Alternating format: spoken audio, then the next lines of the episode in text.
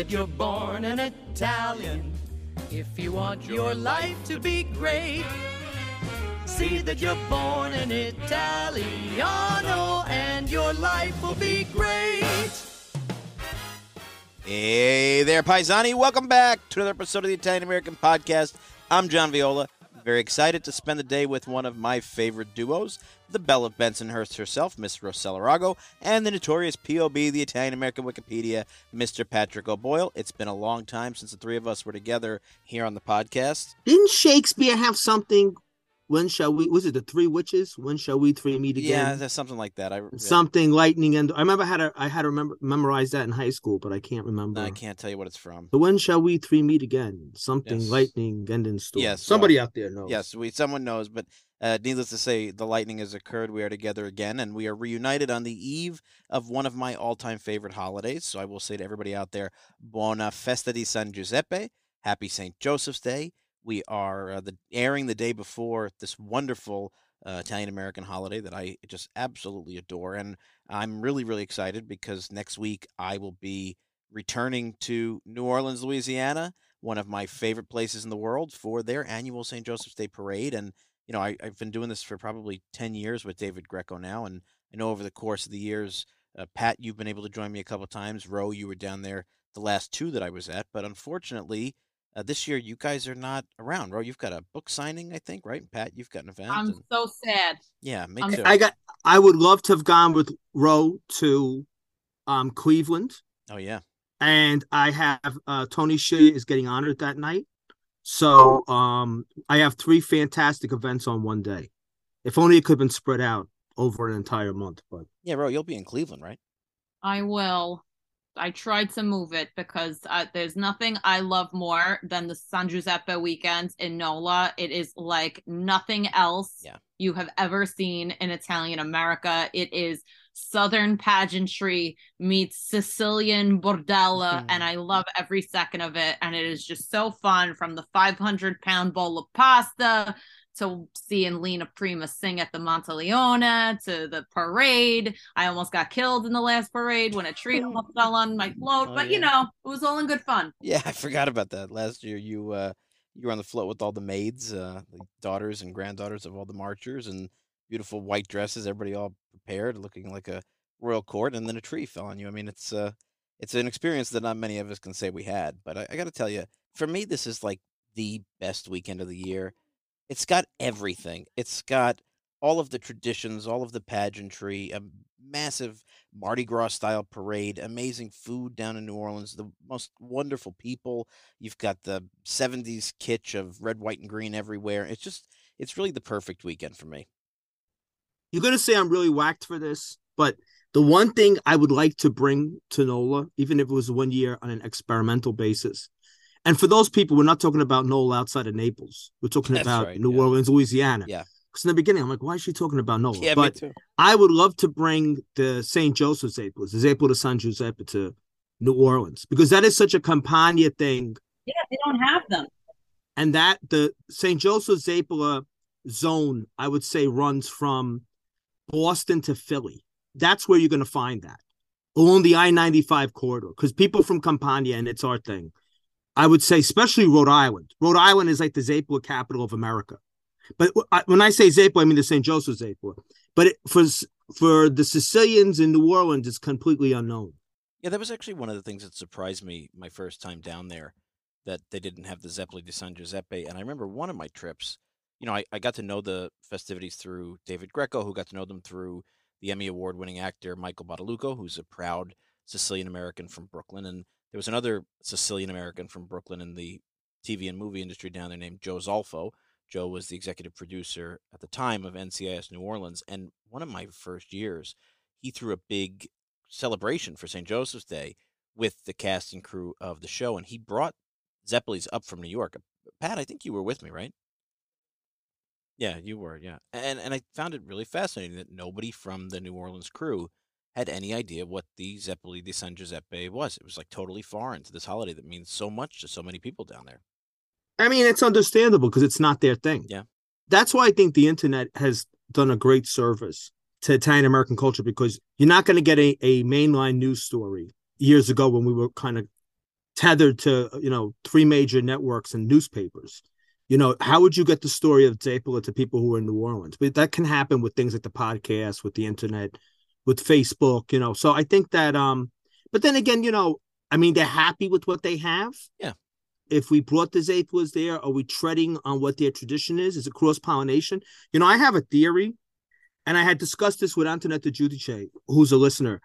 I have a theory that in the Val di Diano, because John and I also have shared roots from there, um, the pastiera is only something that came after World War II. Hmm. Before that, I think it was just a straight ricotta pie. If you if, like a ricotta cheesecake, if you talk to people who have really, really, really old roots from that part of Salerno, they had a, an Easter pie which was ricotta and no grain. And the same thing we've had this conversation with Stephanie, our producer. You know, Irpinia had a ricotta pie with no grain. Grain was what you had in Caserta and the area in, in the province of Naples. And then when you moved into the Cilento, where my grandfather's side is from, you had rice that was in place of the grain. And then when you got to southern Salerno, you just had a, a pie. And the reason why the ricotta and the cheese is so important at Easter is because in the old days you couldn't eat it for the entirety of Lent. But where I'm going with this is that now pastiera, after the war, as you know, Italy got television and other things that were mass communications that spread ideas. pastiera now is all throughout Campania. And unless you I never know I, I've never ever heard the conversation of that this is something new. This came after the war. I'd like to ask my family about this. I'd have to ask the older family members because uh, we've always had it. It's always been a part of our Easter tradition, and my family came here long, long before the war. But my thing is, it just became a cross pollination. You know, like I remember my gram. I was so fortunate. So I owe this podcast to my grandmother. Had I not lived and grown up in the same house with my grandmother, I would never ever have had the the framework, this perspective to add what whatever I am allowed to add to this podcast. My grandmother, when when in Jersey City, the people upstairs were barets, and they ate um spaghetti with broccoli rabe. And my grandmother made spaghetti and broccoli rabe, and my grandmother said, "Oh, this was a baret's dish," as if it was something very innovative Mhm. right? Because they had never thought it was not in the, the my grandmother's family's repertoire of spaghetti with with broccoli rabe, but it's something they picked up from the people upstairs who they were like really best friends with, very close with. So you know, um, is this a natural cross pollination of Italian American culture? Us sharing the Zeppola with New Orleans, or is it really us treading on toes because it's their thing? I don't know. This is I'm not an anthropologist, right? Though I play one on the podcast.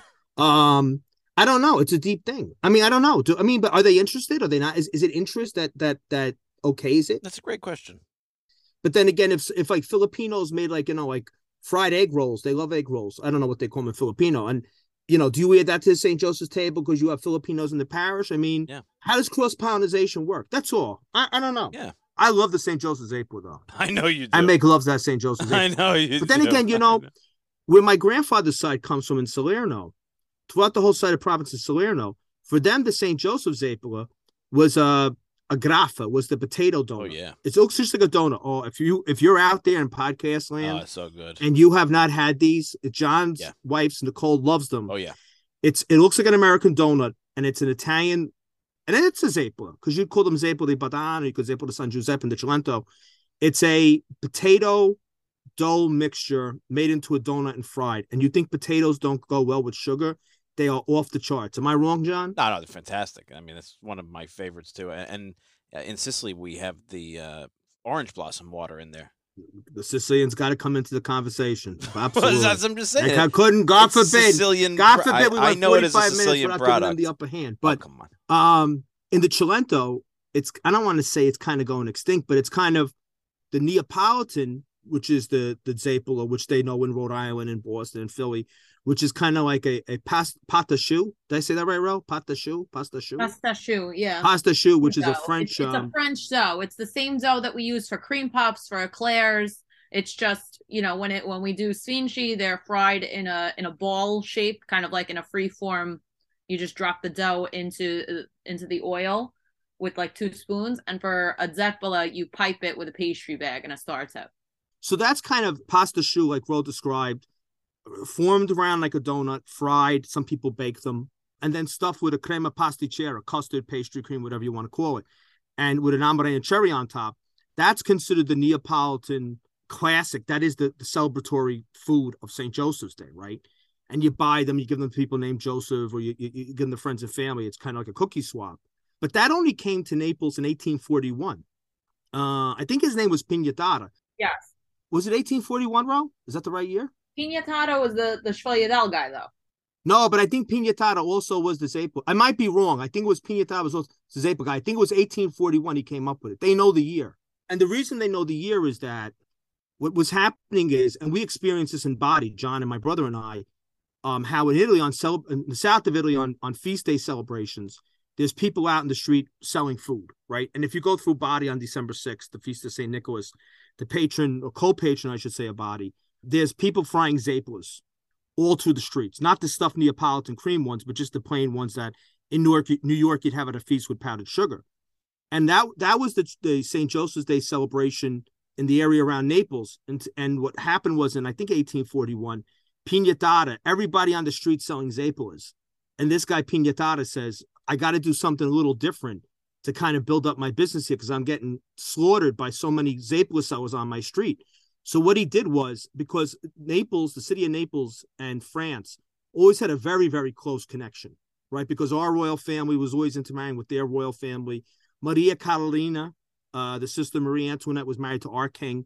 So the city of Naples had a lot of French food that would come in in French cooking techniques. So the pasta choux was known in Naples, and this Pignatata guy said, you know what? He came up with the zapo that we know today as the St. Joseph zapo, the fried pasta choux kind of cruller donut stuff with pastry cream, and it was so good. He wiped out all the other guys on the street because everybody's like, "Oh, I want, I want this new kind of zapo. This is fantastic."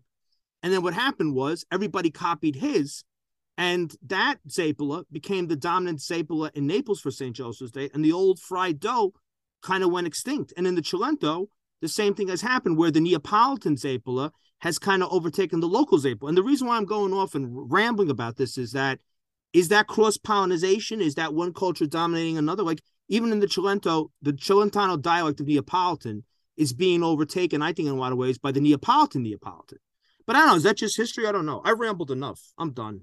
No, you're not rambling. I mean, you're, you're doing what we're supposed to do here, which is kind of explore all the ways that our culture has evolved into this Italian American culture. And, you know, St. Joseph's Day is a fantastic example in New Orleans because, you know, for all the years that I've been going down there, I have sort of focused my time with the marching club and the secular parade and the French Quarter and all the events that we do with David and the pasta party. And the last two times I've been down there, last year was uh, a lot of work. We were filming with Joe, and Rosella was on the float, and I was on another one, and so we kind of were in and out.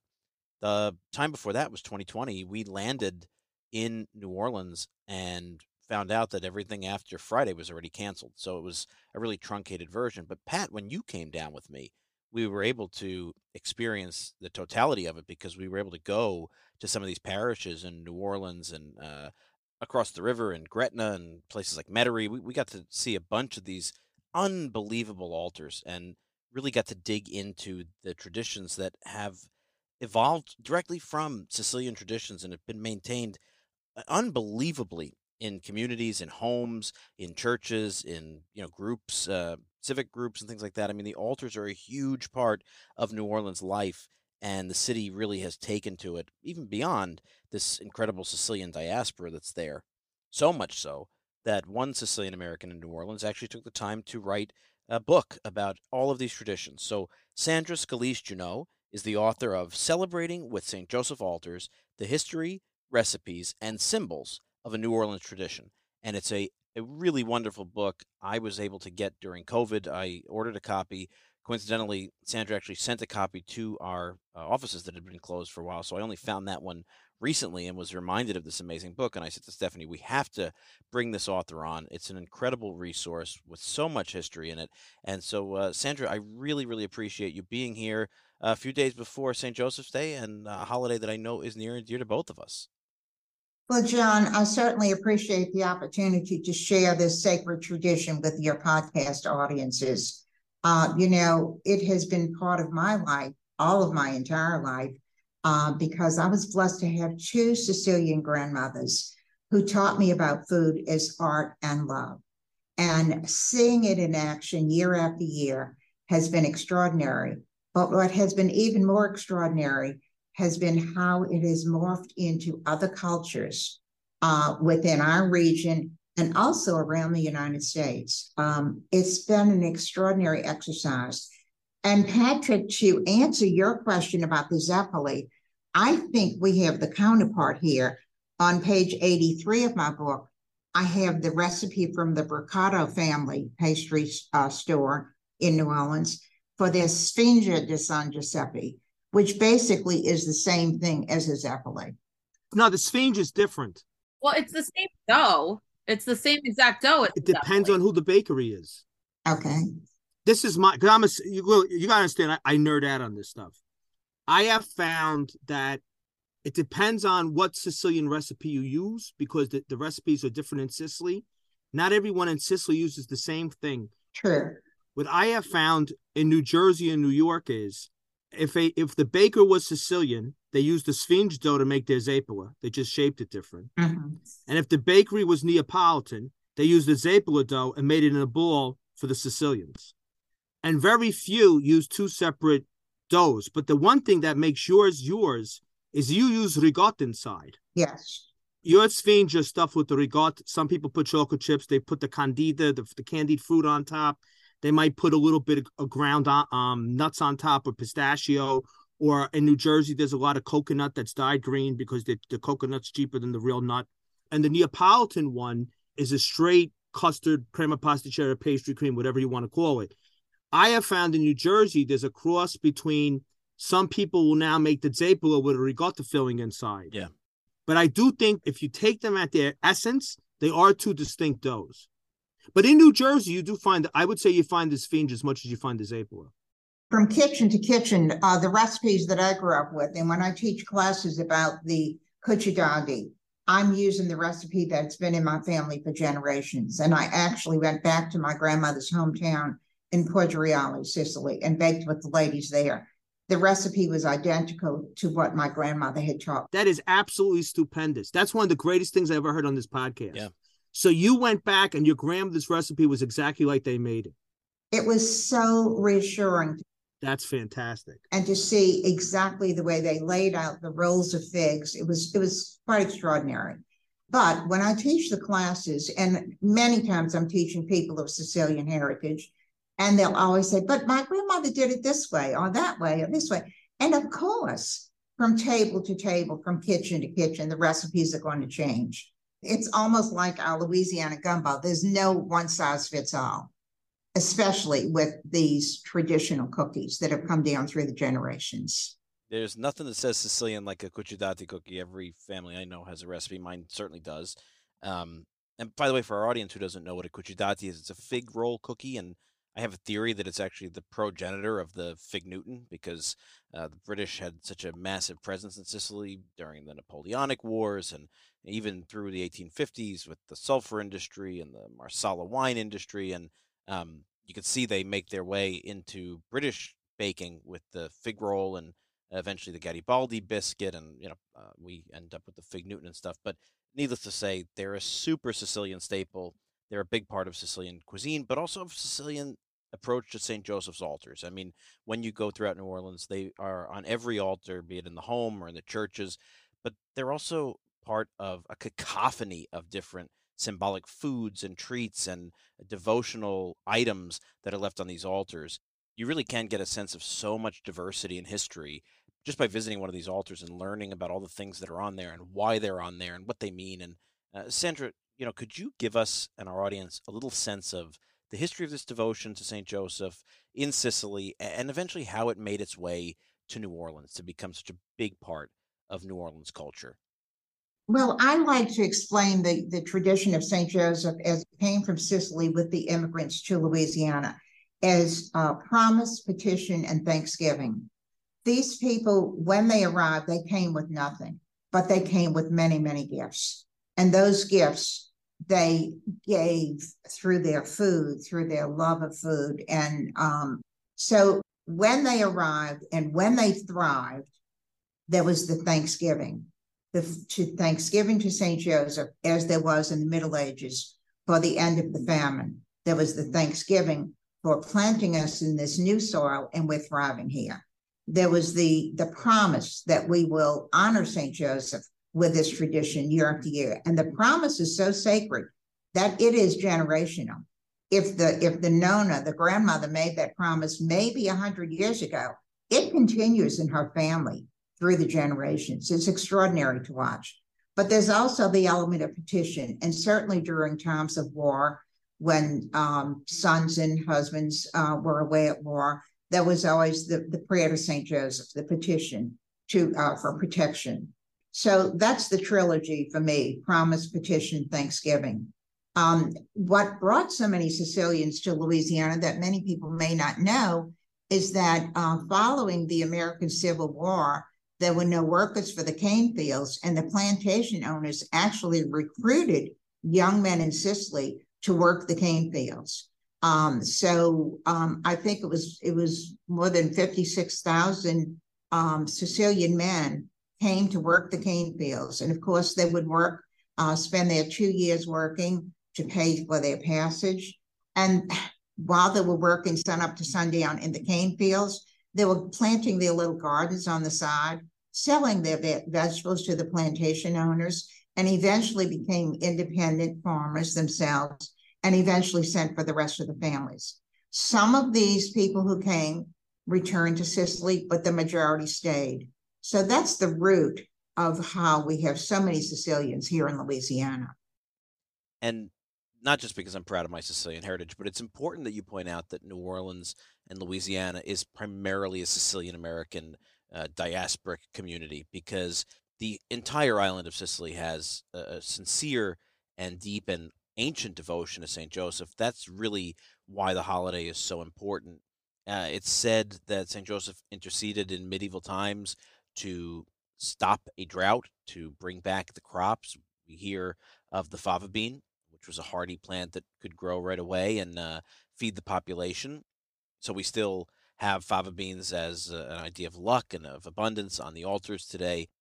But until you said that, I never really thought about the fact that the tradition didn't just come over and survive because it was a tradition. It survived and grew and evolved, which we talk about on this show all the time, evolving our traditions forward.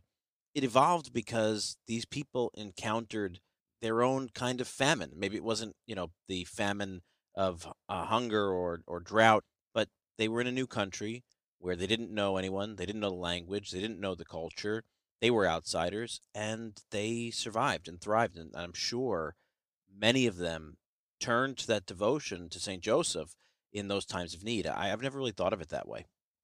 Could I just add something to this? Yeah. Sure. Because I'm a nerd and I nerd out. I don't want to say I'm a nerd.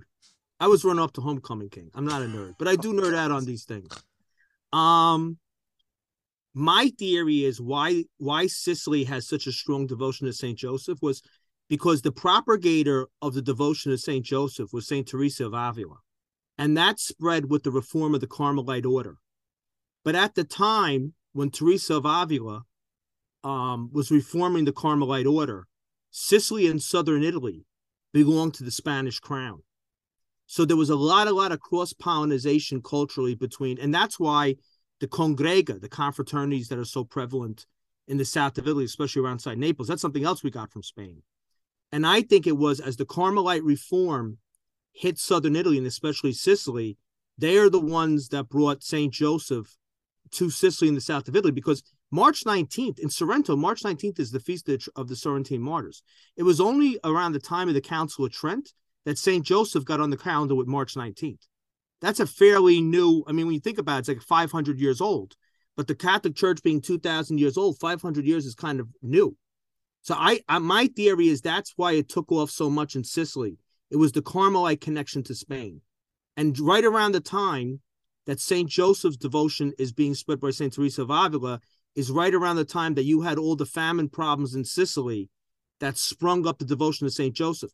He was kind of like the that time like every epoch has its saint that kind of is the saint of the time right? The 1920s was saint teresa lisieux right? In the 50s you had maria goretti padre pio maybe in in this time period. And saint jo- saint joseph was the big new devotion at that time period. That's how i think this all kind of coalesced together. My theory is that saint joseph is protector of the holy family You know, this Sicilian population was, uh, going back to the Middle Ages, was um, an illiterate population. They could relate to the family. So all of the St. Joseph's altars are built in three steps to honor the Holy Family, Jesus, Mary, and Joseph. So St. Joseph, as protector of the Holy Family, I think was their go-to prayer person.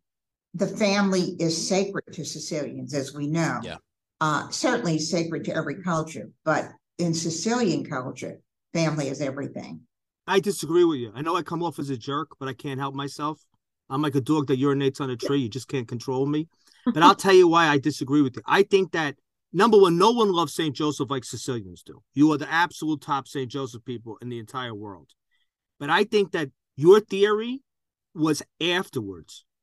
I think after St. Joseph came on the scene, then all the stuff you're saying, because you're absolutely, you have the, the St. Joseph protected the Holy Family, protected the Christ child.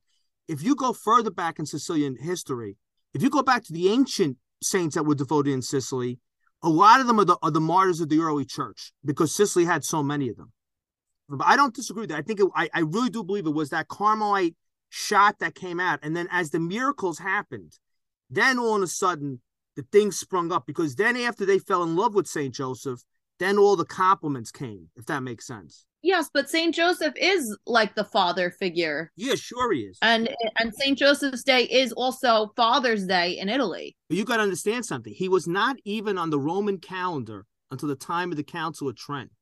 Saint Joseph had no day. The, the Greeks have a, a synaxis, I think. He falls on a day around Christmas. I think maybe it's the day after Christmas or something like that. Or, but he he wasn't even on the Roman calendar. Uh, devotion to Saint Joseph was practically unknown very, very unknown until Saint Teresa of Avila got on the bandwagon. I, she actually took a statue of Saint Joseph because she was like, and I, I don't want to mess up these terms, but I think she was the, I guess she'd be the abbess. The, she was the superior of her Carmelite convent. She went and took the statue of Saint Joseph and put it on her throne as, I guess, the abbess. That was huge. So what I'm saying, Ro, is there was no March 19th before she got on that campaign. Hmm. It was, it was, he wasn't even on the calendar. She put him on the calendar. Yeah, but I think you're two, saying two different things. I, I think it's a chicken and an egg. I think what Sandra's saying is whatever brought him there and the devotion, once he got there and the Sicilians engaged. He exploded all over Sicily. No one did the man justice like Sicily did. Yeah, exactly. And that's Sandra's point. It, the devotion to St. Joseph is understood and embraced in our idea and our understanding of the concept of family, the nuclear family, and the simplicity of it. And you know, you and I were once having a conversation about the relationship between Italian men and their mothers, and you said something that I still think is one of the most brilliant things you ever said. You said it's no coincidence that when you observe Italian Catholicism, the crucifix has a far less central place than the recurring image of a mother and her baby son. This idea that we understand faith and the Blessed Mother and that relationship through our own and, and family being the only thing that was constant in an island and in a society that was conquered and invaded, but but family was the constant. It was the constant dynamic. Yeah, nothing Italians love like a mother and son combo. Yeah, exactly. That's the whole basis. That is, that's- and that's why we can appreciate Saint Joseph. Oh yeah, I, I, Is the father that protects us. I think, and Sandra, the other- reason why I connected to that Renaissance period is if you look at the breads that Sicilians make for St. Joseph's Day, they are the height of the Baroque. They're Baroque all over. They're so intricate and they're beautiful and they're well designed. I don't know because I, I never ate one because who would want to bite into them because they're so nicely done. Yes, right. that's true. Very true. I think aren't they shellac? Doesn't the, the Italian American Museum? I think Marianna Gatto has them shellac. Yeah, they were when we were there. Like they made them once and then they shellacked them for posterity. I might be wrong. She'll kill me when she hears this, but that's why I I am on the the Baroque because the Lenten, the penances, like all the strict rules of Lent, didn't really get um, loose until the 1750s. So on the old days, you didn't eat meat any day of the week, and you fasted every day, and you couldn't eat till after three. There were very very strict rules, and it became after twelve. And the two days uh, during Lent where you got a break from the very strict fasting. Well, the first day was the Annunciation, right? The, the day that Mary conceives Jesus, March 25th. But the second day that came into the Catholic calendar was St. Joseph. So that's why it was a day when you had a break from the rigorous fasting of Lent. Yeah, you know, you talk about the Lenten indulgence that you can enjoy the day. You can have the zeppoli, the, these amazing breads.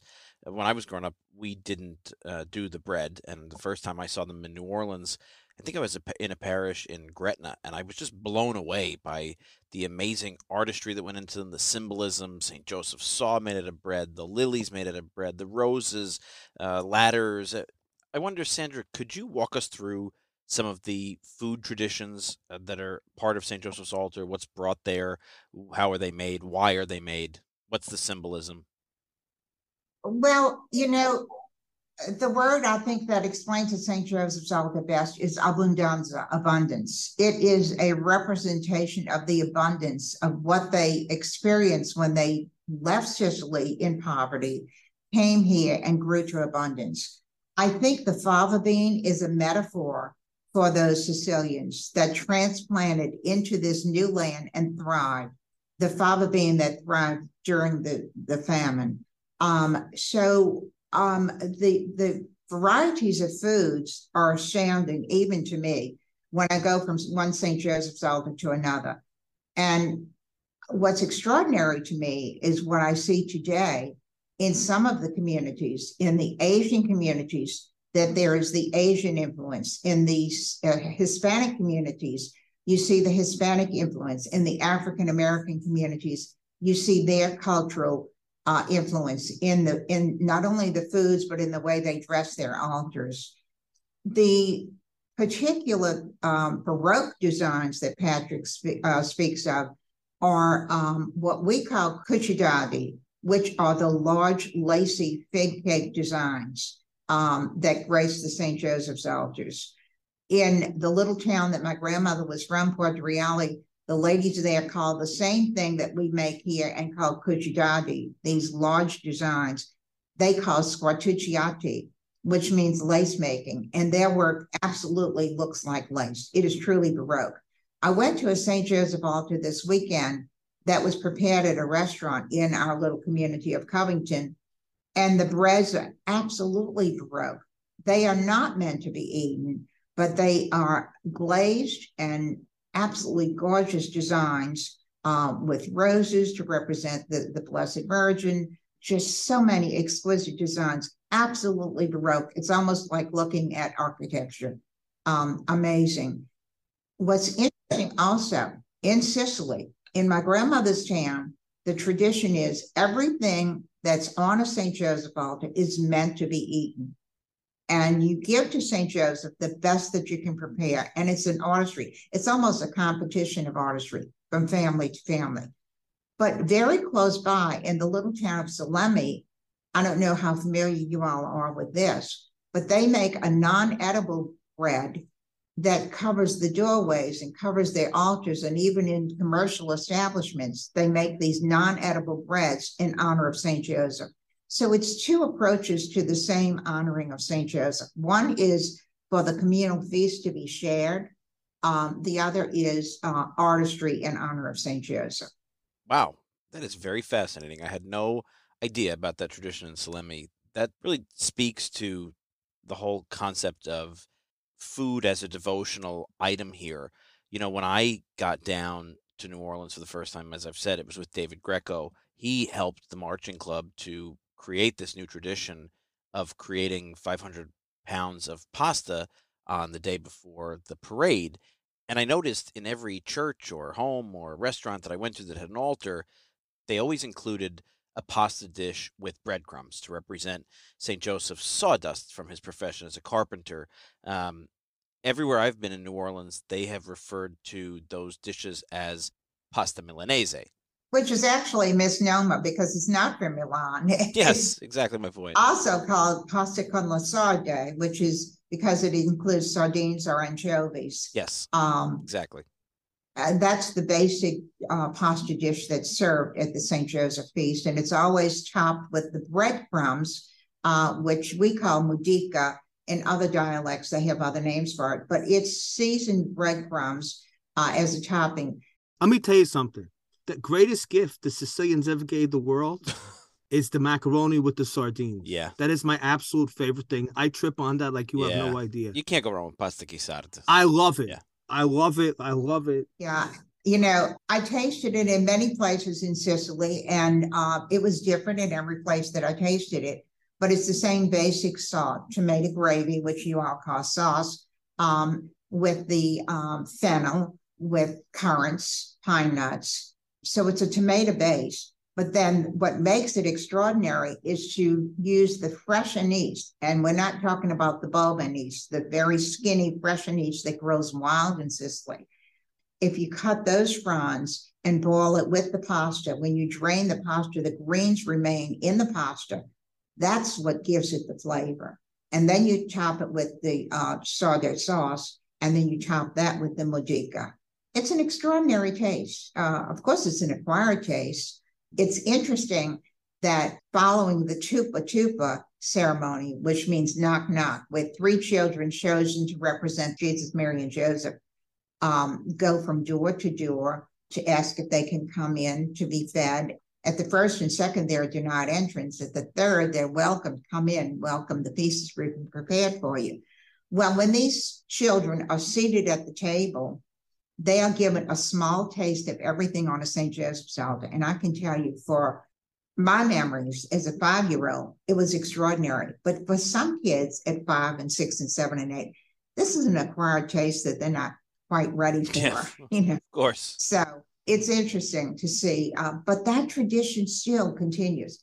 Another thing that's extraordinary about this tradition is that it was an oral tradition that was passed down generation after generation from the Middle Ages. Very little was written about the St. Joseph altar tradition until the early 20th century. Wow. And a lot of what was written, in my estimation, was misinformation or was written with an outsider's viewpoint. Hmm. And that the reason I, I was inspired to write this book because I wanted to give the insider's viewpoint. I wanted to focus on the sacredness of this tradition. What I got from other publications and other other books about the St. Joseph tradition was that it was some sort of quirky Sicilian thing. And that really irritated me. So I really wanted to show what I knew it to be as a sacred family tradition and to focus on what does it mean? When you look at a St. Joseph's altar, there is so much to take in, it can be overwhelming. So I isolated each element on the St. Joseph altar, um, researched, asked the questions, found out what does it mean, where does it come from, how is it prepared, um, how does it relate to the whole St. Joseph altar tradition. And I hope I've achieved that with this book. Well, I mean, I, I can certainly say from my perspective, you definitely have. I learned a lot from the book. I learned a lot of the depth behind some of these traditions that I never really even understood, or or symbolism that I never really imparted on these things. Like I, I think about the fava beans. Uh, you know, you see them on the altars, and people take them away each year at the end, keep them in their pocket. I, I've always done that, and I noticed in New Orleans sometimes people paint them red, white, and green, or they paint the trinacria, the Sicilian colors on them. I think about uh, lemons. I, I never understood the symbolism of the lemons as fertility, and um, I know women are encouraged, uh, single women, unmarried women, are encouraged to take lemons off the altar if they want to be married before next year St. Joseph's Day. I always feel like, you know, you called it overwhelming. It is an overwhelming tradition, especially when you go to these parishes in New Orleans. There's a football field long altar, and it, it just seems like you almost can't see the end of it. It's so big, and there's hundreds of people waiting outside and hundreds of chairs and tables. Everybody is intermingled and, and dining together and in community. And that depth is so real and, and so many levels. And I think the thing that fascinated me the most about what you were saying is you mentioned other communities active around St. Joseph's Day. And it's something Pat alluded to in the beginning of the episode, which is this idea of cultural overlap. Are you talking about parishes that used to be Sicilian or Italian where other communities have moved in and sort of become part of the tradition? Or are you talking about other communities? You mentioned, you know, the African American community, the uh, Asian American community. Are they taking this tradition on and making it their own because it's such a ubiquitous part of New Orleans life at this point? It has been adopted by other cultural groups. One of the most stunning photographs I've ever seen, and I wish I found a way to keep a copy of it. I gave classes at Xavier University in New Orleans for several years. To freshman students, we had an auditorium of 150 freshman students who knew nothing about St. Joseph's Altus to teach them how to make the cucciadata. It was a hands-on class. It was a phenomenal experience year after year. But there was a woman who came and brought her photograph album of her St. Joseph's Altus through the years, an African American woman of New Orleans, native New Orleanian. And her picture of her St. Joseph altar for 2005 was of her St. Joseph altar in the driveway because you could see off on the side of the driveway she had no home. Wow. There was a blue tarp over the roof of a frame of a house that had been destroyed. Yes. Yet, there in her driveway was her St. Joseph altar. Wow. That to me was the most stunning thing I've ever seen. Sure. It's so deeply ingrained within each of these cultures the African American, the Vietnamese now. Um, we have a um, Hispanic African population in a little fishing town near here called Lacombe, Louisiana. Um, they put fishing baskets next to their St. Joseph's altar to symbolize this fishing community. So it's stunning to me to see how the culture of each region, uh, of each group, is manifested in this love of St. Joseph, in this love of this tradition. It's extraordinary, uh, unexplainable to me. Sandra, can I explain it to you? Because I got the answer. Please. At the end of the day, they all want to be Italian. that's, I guess that's true. Yeah. March is all about the women on Mediaset Italia. Spend International Women's Day on March 8th and all of Women's History Month with your favorite ladies from Italy. Friday nights belong to Michelle Impossible and friends. Enjoy music, laughter, and fun with Michelle Hunziker and her lifelong friends. Monday through Friday, get your daily dose of Barbara D'Urso on her talk show Pomeriggio Cinque. And on Sunday afternoons, don't miss the latest in celebrity news and pop culture on Verissimo with Silvia Toffanin. Plus, Buongiorno Mamma Series 2 on Saturday nights, starring Maria Chiara Giannetta and Raoul Bova. It's all on Mediaset Italian March, plus so much more. Check with your local television provider and ask about the channel today. At the end of the day, everybody wants to be Italian. I mean, we're lucky. We hit the lottery. Yeah. The day you were born, you got a lottery ticket from God that you were born Italian. Yep. Ain't that the I truth? know that. Yep. You know, Yeah. And, and Pat Sicilian That at you that. won. I mean, I, I know. Here we go again. I mean, the Sicilian Italian. I mean, I'm trying to keep. I'm trying to be a unifying force. I know. I'm sorry. I can't help it. Well, I have to I have to say I describe it as lagniappe. You all know what lagniappe is. In Louisiana, it's a little something extra. If you get a dozen eggs, you might get an extra one, or if you get a pound of beans, you might get uh, a quarter pound of extra beans. It's lagniappe, okay. And I have always described my Sicilian heritage as lagniappe to have two Sicilian grandmothers from two totally different Sicilian heritages. My father's family was from the region in Palermo called Piana de Greci, which was Oh, you're an Albanian. yes, Oh, that's Bresh. fantastic. You're Italian Albanian. Yeah. Our British. yes. Ah, but That's my father's my father's see family. you Can you speak any Albanian? No, I can understand a little of it uh, because I heard it growing up. But interestingly, my mother's family was from just about 35 miles away in in the in Trapani in um Trapanese, um, Poggioreale. But yet in New Orleans, there were two distinct cultures. As teenagers in love, my father went to his father and said, I found the lady I want to marry. And he said, Who is that? And my dad said, Madeline Accardo. He said, Oh, no, James, you have to find a nicer brush girl. Wow. So, That's Italians. It's never. uh, so in the 30s, in the 30s, my parents did the unthinkable. They drove to Biloxi, Mississippi, and were married by the justice of the peace because neither family at that time would accept them. Wow. Eventually, both families did. Eventually, and at the 50th the wedding anniversary, my dad, with his wonderful sense of humor, said, and we were the couple least likely to succeed. it just sounds crazy when you think about it in today's context. But the cultures were so distinct. Yeah. And that was back in the 30s. Now, it changed maybe by the 50s or 60s, but they were so distinct and separate in the 30s that it was unthinkable for an abresh man to marry a non abresh lady. You know, How was was the food very different between your two grandmothers? oh, very, very different.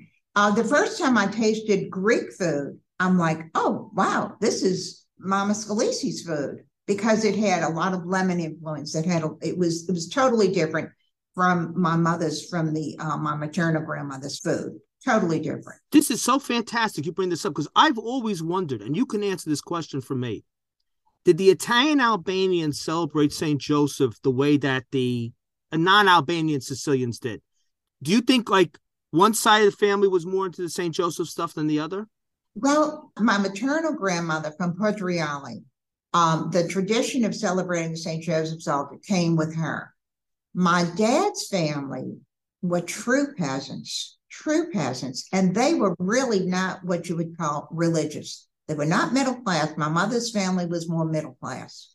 Um, when my dad asked the question for, of his father, uh, Papa, I want to go back to Sicily. I want to see the home that you lived in. My grandfather Scalisi went silent. And then he said to my dad, James, there was no home. We lived in a cave. Wow. Lived in a cave. Yeah. In Piana de Greci. Now, my mother's family, I think, were more middle class because they sold property in Sicily and came here and started a business. But not so with the Scalisis. They were true, true peasants. So I have a mix of two cultures, two totally distinct cultures. But the St. Joseph altar tradition, as I learned it, came from my maternal grandmother. That makes a lot of sense. There's another theory I have. A lot of Ita- Abaresh, Italian Albanians, a lot of people say, well, my family wasn't that religious for the Italian Albanians because Mm. they're not Roman Catholics, they're Greek Catholics. Exactly. And when they came to the United States, the Irish bishops made no provision for them. And they had it. I think Sacred Heart was your church in New Orleans, was supposed to be a Greek Catholic church. They had one in Little Italy in Manhattan for the Italian Albanians, the Sicilian Italian Albanians, Our Lady of Grace. But Cardinal Spellman didn't want it there. Once the priest died, he wouldn't put another one in. For people who don't know, Italian Albanians, Abaresh, they are not Roman Catholics. They're Greek Catholics. They're just Greek as Catholic, Catholic as the. Pope, but they have their own right, their own tradition, which is the same as the uh, liturgically as the Orthodox, the Greek Orthodox, as the Byzantine Right. Catholics. Right. Right. And they made no provision for them. So when they came to America, a lot of the Al- Italian Albanians didn't speak Italian or they didn't speak the local language. They didn't speak Sicilian. They spoke Albanian, which was like 16th century Albanian, like from the time of Shakespeare. And they were used to the liturgy was in Greek. Their mass was in Greek. And they came here and then being thrown in a Roman church, they were completely fish out of water. They didn't understand what was going on. The traditions were different. And that's why we, we lost a lot of them. Well, Patrick, in New Orleans, there were enough Albanian heritage people that they formed their own community. They did not form a church and they felt isolated within the Catholic Church. Um, the masses were in Latin. They didn't speak Latin. Their It was the I- it was I- could say this my father's Irish off the boat. It was those Irish bishops gave them absolutely not a break, and that's I don't know. You know, Sandra, I, you you realize now that I'm kind of wacky now that you've been on the podcast for an hour. I've been listening to your podcast. I'll have you. Thank you very much. I want to get a regular Greek Catholic Byzantine liturgy for the Italian Albanians in New Orleans. It may not be every Sunday. It may only be on special occasions, but you have such a beautiful, beautiful tradition that was not respected, that was Right. trampled on, that was put aside, and there has to be justice.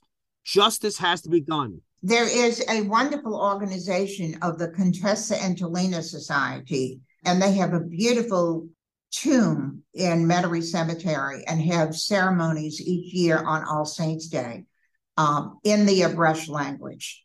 Um, Wow. ordinary. Um, so so the the Abresh community has banded together, not in the way that you would like with an established church, but they are younger generations are now embracing that culture. When in my generation, it was considered an other. And and in fact, so much so in my dad's generation that they were totally isolated, except within their little small community but it's changing it's changing and and there's an embracing by younger people to learn about that culture but it's a little known fact among sicilians that there are these and and and many years ago, people said, well, it's a different dialect. No, it's not a different dialect. It is an absolutely different language. So big difference. Yeah, that's an understatement, right? I mean, I, it reminds me of I was just the other day. I was in a deli near my house. I, I went in to this little deli that I had never seen. It was called San Fratello. The proprietor was Sicilian. I saw a big Sicilian map, one of those uh, kitchen towel maps in his in his store, and we started talking about being Sicilian. It ends up my father-in-law actually is friends with his dad, and we kind of hit it off, and we started talking about you know the language and culture of Sicily, and he said, "Well, I don't speak Sicilian." I thought he meant I no longer speak Sicilian. He said, "No, I, I speak the dialect of San Fratello, which is one of the last villages in Sicily that still speaks a, a, a, mix of French and Italian and Provençal and Lombard, really that came down with the Normans. And this guy, so this guy speaking a language that's the last remnant of the Norman invasion of southern Italy and Sicily, which was like the 1030s through the 1060s. And here's this wonderful little isolated culture. And it just, to me, it always speaks to the amazing diversity throughout Italy, really. You know, the linguistic diversity, the culinary diversity, and uh, I think it's replicable here. I think that as we started this episode an hour ago with the conversation about whether or not we should be bringing, you know, Campagna Zeppelis down to Sicilian New Orleans, uh, it, everybody has such a unique and diverse experience with their Italian American heritage. Where you came from in Italy, in this case Sicily, where you arrived, when you arrived. You know, you said uh, something that you in New Orleans would call gravy, we would call sauce. No, you would call sauce. you know, I am with you, Sandra. I say yeah, gravy, we, and they beat me up. So no, a lot of families have been here a long time. Say well, gravy too. You know, they, they look down on me because the sauce. The, the, New York people, Jersey, were like second class citizens. But yes, I say. but no, but but I think a lot of that has to do with when your family came here, and like that's my point. Is there's such a diverse experience of the Italian American life, and you know, to Pat's point about his, his Campagna grandmother learning uh, pasta with broccoli rabe from the Barese neighbors, and I think the beauty of the whole platform that we have here is to be able to share these things and to have interviews like this with people who have such diverse experiences. And uh, I guess the, the big takeaway for me is go out and get the book. You'll really enjoy it, but also make your way down to New Orleans around these weeks. If obviously this year it'll be a little bit late, but next year, if you are planning a family vacation or if you're young and on your own and you want to go to a great city, go to New Orleans, do it around St. Joseph's Day, do it when you can experience the parade, but also do it when you can have the opportunity to visit these parishes, visit these institutions, visit even some of these homes that people open up. I, I think it's unlike anything I've ever done, and it's become such a hard pin on my calendar every year, a must visit every year that I feel like I'm part of the community at this point. Um, and I, I, just highly recommend it to everybody. So, Sandra, first and foremost, thank you for being here. But secondly, thank you for writing the book because it's a great resource, like you said, in a field that doesn't particularly have a lot of literature on this amazing tradition that is still incredibly vibrant in and around New Orleans and Louisiana. So, uh, I think it'll be a book that'll be referenced for many years to come because I don't think the St. Joseph's tables are going anywhere. Can I say something? When I went to New Orleans with John. The one time I was there for the St. Joseph's table, they are the nicest, friendliest, humblest, most welcoming. You could salt of the earth people. You could not ask for nicer people. We never got a warmer welcome than we got in New Orleans, and it was a it was a spectacular weekend. And to everybody out there, buy this book, but don't buy one, buy multiple. Thank you. Buy it for you. buy it for your Sicilian relatives. Buy it for your your Irish mother-in-law who makes fun of you. Give it to her for Mother's Day as a one-up. Give it away as Christmas gifts.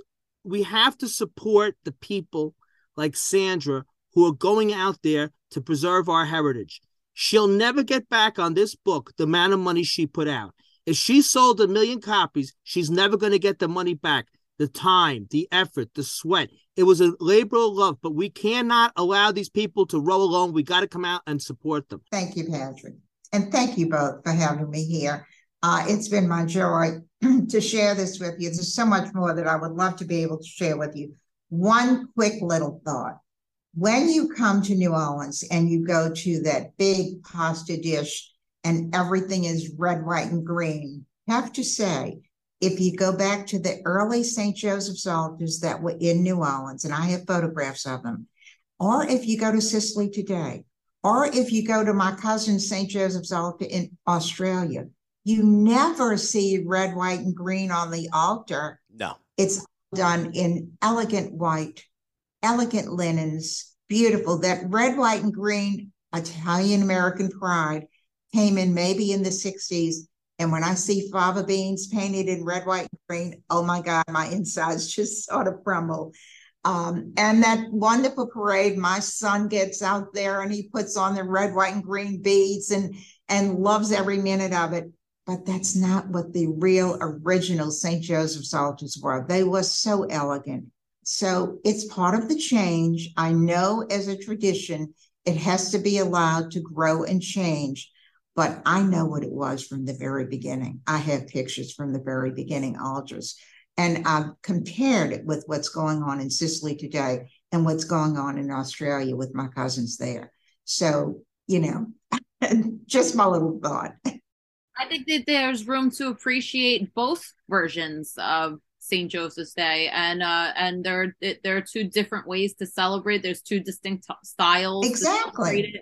And I mean, exactly. I'm I'm all for you know uh, documenting and preserving you know where things came from because I really believe that you'll never know who you are if you don't know where you came from or who you came from, and and it's about finding the source of these traditions and and making sure people understand. But you know a little red white and green never killed nobody. And uh, and i and i like the the kitsch and the abundanza the extra abundanza and the fava beans as much as anybody but i think the work that you do is very important i think the the book is fabulous. And um, you. if you enjoy today's version of St. Joseph's Day, today's evolution of St. Joseph's Day, I think you do yourself a favor and pick up this book and learn about the origins of this amazing holiday. Uh, St. Joseph's Day is one of my favorite days of the year as a as a proud first generation Italian American. I look forward to it every year. I'm so sad I'm missing this year's because nobody told me that uh that we share with the Irish every other year that we switch off. I is that what they do? Well, Patrick, I know you you may appreciate this, but I told my pastor when my son was St. Joseph for the St. Joseph altar in his primary school Everything that year was in green and white because of St. Patrick's celebration. I told my pastor, you know, Father Joe, St. Patrick was really a patrician Roman. Absolutely correct. That is oh, true. Boy, there That's, we go. That is a, That's- he was a Roman, British Roman. Correct. So, so Father Joe's homily on St. Joseph's Day was now I've been reminded that St. Patrick was really a patrician Roman, but you know, St. Joseph was really Jewish. So we get to the table, and my son is St. Joseph. And I went over to Father Joe and I said, So, Father Joe, since St. Joseph is really Jewish and my son St. Joseph this year, does that make me a Jewish mother? And he said, Oh, Sandra, you qualify. That's cute. That's pretty good. That's a cute story. We're going over Sandra's house. Ro, we'll go over there. When we're back in New Orleans, we're coming over for the pasta cusarda. Just be prepared. Absolutely. We're going to You knock on the door. My kitchen is always open. You I'm are looking forward to that. Nothing I like more than better than eating. John can attest to that. I sure can, my friend. You are a champion, and there's a lot of great food and treats to enjoy on St. Joseph's Day. So, from all of us at the Italian American Podcast, I want to wish everybody a buona festa di San Giuseppe, happy St. Joseph's Day. When the holiday comes on Sunday, I hope you'll be wearing red.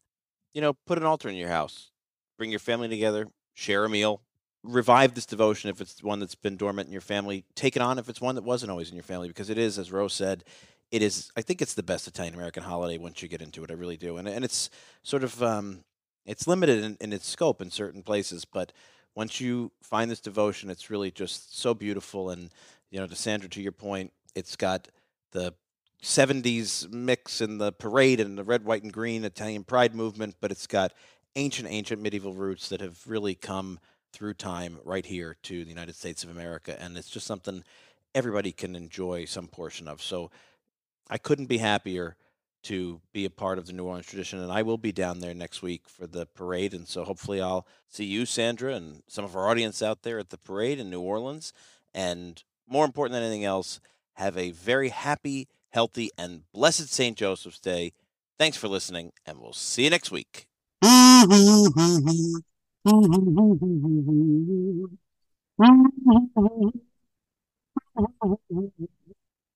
This is the first Sicilian song to come out of my gazoo. shooting. It's the first one.